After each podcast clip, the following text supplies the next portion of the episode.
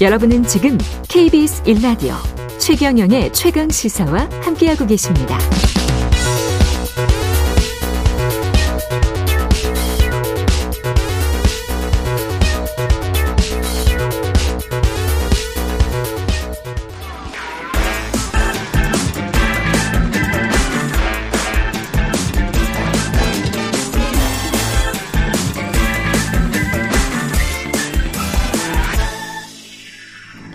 네, 한 번 더 뉴스 오늘은 경향신문 박수몽 기자와 함께하겠습니다. 안녕하십니까? 네, 안녕하세요. 네, 방금 전에 정성호 의원과 특별감찰관 이야기를 했는데 일단 특별감찰관이 뭐, 뭔가요? 네.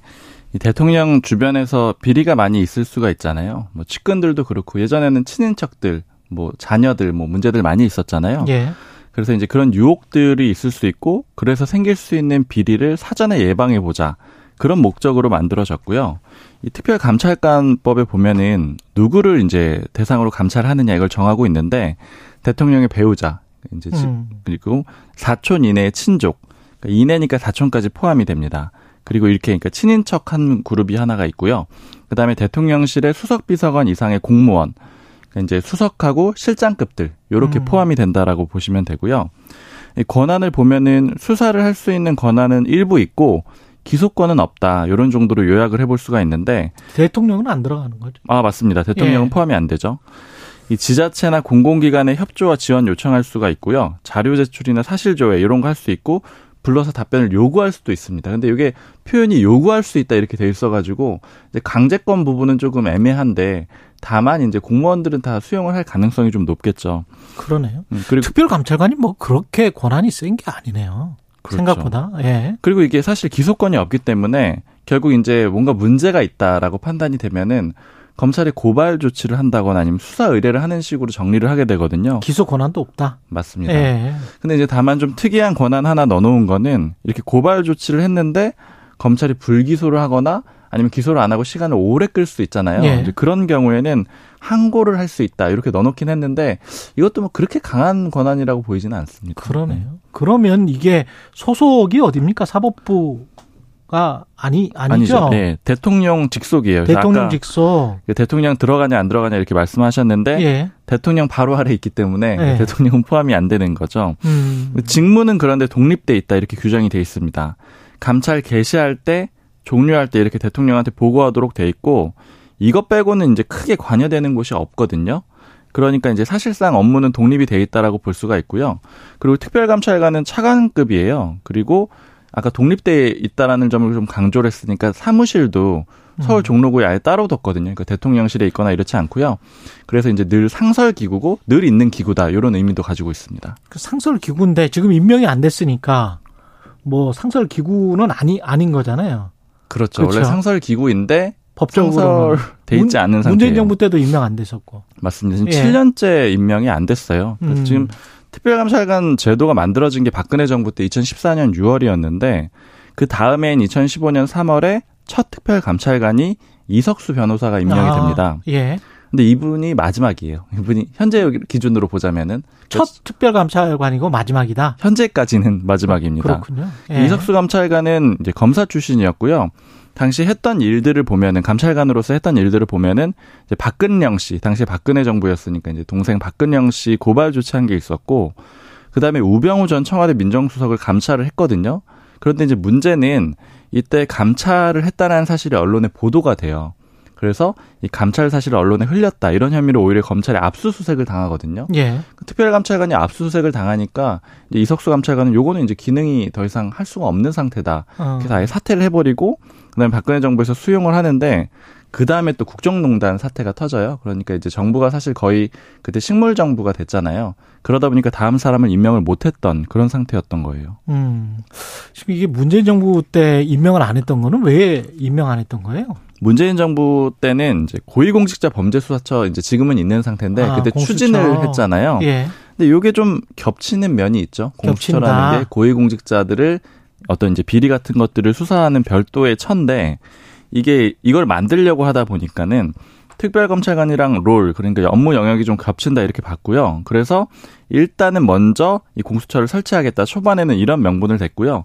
그다음에 공수처를 설치한 다음에는 그다음에 이제 필요가 없지 않느냐 이제 이런 얘기도 좀 했습니다. 그리고 기본적으로 현 야권 그러니까 문재인 정부 시절의 여당 같은 경우에는 이게 제대로 수사를 한 게 맞냐, 그러니까 감찰을 했던 게 맞느냐. 왜냐하면 박근혜 정부 시절에 보면은 아까 설명해드린 대로 이석수 감찰관이 실제 그 민정수석이라는 강력한 사람을 감찰하다가 그때 누구예요? 우병우였어. 우병우 전 수석이었어요. 그렇죠. 예. 오히려 이제 일종의 역공을 당하는 그런 그림이 됐잖아요. 예. 이게 별로 힘이 없고 실효성이 없는 게 아니냐 이런 그 근거를 댔습니다. 그래서 음. 이 나중에는 문재인 정부 말기에는 민주당 쪽에서 오히려 특별감찰관 폐지하다 이렇게 주장을 하기도 했습니다. 그랬군요. 이게 감찰관 자리는 있는데 그럼 예산도 들어갑니까? 네, 예산이 한 2017년, 18년에는 20억 이상 들어갔었고 그렇고 올해 보니까 한 10억 정도 들어갔는데 사람도 없는데 근데 사람이 있긴 있어요. 있어요. 특별감찰관은 없는데 사무실이 있거든요. 아까 상설기구라고 말씀드렸잖아요. 종로에 사무실 있다는 거. 네, 종로구 예. 청진동에 사무실이 있는데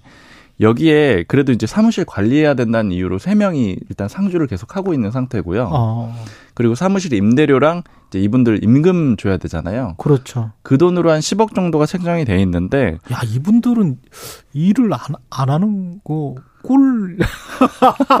일 안 하고 아마 이제 외부적으로 봤을 때 이랬던 네. 거는 요 사무실이 올해 1월에 이사를 합니다. 같은 건물 8층에서 3층으로 이사하는데 그때 좀 잠깐 일을 했을 걸로 보이고 그거 이삿짐 업체에서 하지 그렇죠. 않았을까요? 업체에서 하기도 했겠죠. 그래서 이 네. 10억을 배정해도 다 못 쓰고 있어요. 보니까 음. 2020년에는 한 11억 3,800만 원으로 줄여놨는데도 예. 집행액이 한 8억 원 초반 정도였거든요. 많이 썼네. 근데 이게 거의 임대료랑 임금입니다. 임대료, 관리비, 임대료. 임금 요렇게만 딱 들어가는 아니 지금 거죠. 당장 수사나 뭐 이런 걸 하는 것도 아닌데 맞아요. 임대료 임대료하고 임금 헛되이 쓰이는 돈인 거는 분명하죠. 야 이상하네. 예, 그럼 빨리 임명을 하든지 윤석열 정부 입장은 뭡니까? 기본적으로 윤석열 정부 초기에 그리고 이제 공약이기도 했고 초기에는 해야 된다. 법, 법에 있는 거니까 누구나 적용해서 해야 된다. 이런 입장이었어요. 근데 다만 현재까지 쭉 흐름을 보자면은 그렇게 적극적이다라고 보긴 좀 어렵습니다. 음. 작년 6월에 대통령실 관계자가 설명한 건 이런 얘기예요. 특별감찰관 제도는 존재하는 한 반드시 하는 것이다. 이게 임기 초의 입장이라고 볼 수가 있고 근데 윤석열 정부가 그 민정수석실을 폐지했잖아요. 그랬죠. 그걸 폐지하고 그 다음에 법무부의 인사정보관리단을 둬가지고 그랬죠. 그 기능을 넘겨줬잖아요. 음. 이제 그러면서 특별감찰관 이거 할 수 없을 것 같은데 약간 아. 이런 입장을 냈어요. 왜냐하면 대통령실로 이런 정보가 없다라는 거예요. 왜냐면 민정수석이 원래 그 그런 일단 기준점이 컨트롤 타워가 돼가지고 그렇죠. 그런 정보를 다 수집을 했었는데 대통령실에 우리 들어오는 거 없으니까 그러면 그냥 뭐 검찰이나 경찰 뭐 여기저기 기관들이 알아서 수집한 정보를 가지고 그 기관들이 절차에 따라서 하면 되지 않느냐. 별도로 둘 필요가 있느냐 이런 의견도 나왔었는데 다만 당시에 장재현 의원이 우리 그래도 특별감찰관 할 거다 이렇게 좀 다시 반박하는 입장도 나와가지고 음. 좀 혼선이 있었고요. 그리고 이제 구체적으로 뭐 김건희 여사 일가의 양평 고속도로 땅이랄지 뭐 이런 것들이 지금 나오고 있으니까 특별감찰관을 상징적으로라도 두는 게 맞지 않나? 그게 또 정치적으로도 더 좋지 않을까? 뭐 그런 생각도 들긴 한데. 네 그래서 예. 이제 최근에 다시 한번 이 문제가 불거진 건데 음. 일단 어제 대통령실 관계자 표현을 보면은 국회에서 해가지고 와야 된다. 이제 이런 정도의 원론적인 입장을 내놨거든요. 여야 합의를 해라. 네. 예. 그런데 이게 아마 좀 쉽지는 않을 것 같아요. 왜냐하면 기본적으로 여당의 입장은 문재인 정부 때 안 했잖아. 이런 이런 음. 입장을 가지고 있거든요. 예. 그리고 아마 이걸 가지고 좀 지렛대로 삼아가지고 특별감찰관 누가 되느냐도 좀 중요할 거 아니에요. 그렇죠. 근데 그걸 가지고 또 협상을 하는 과정에 좀 파행이 될 수도 있고 뭐 이런 가지로 좀 어려운 점들이 있습니다. 알겠습니다. 지금까지 경향신문 박순봉 기자였습니다. 고맙습니다. 감사합니다. KBS 일라디오 최경련의 조영사 2부는 여기까지입니다.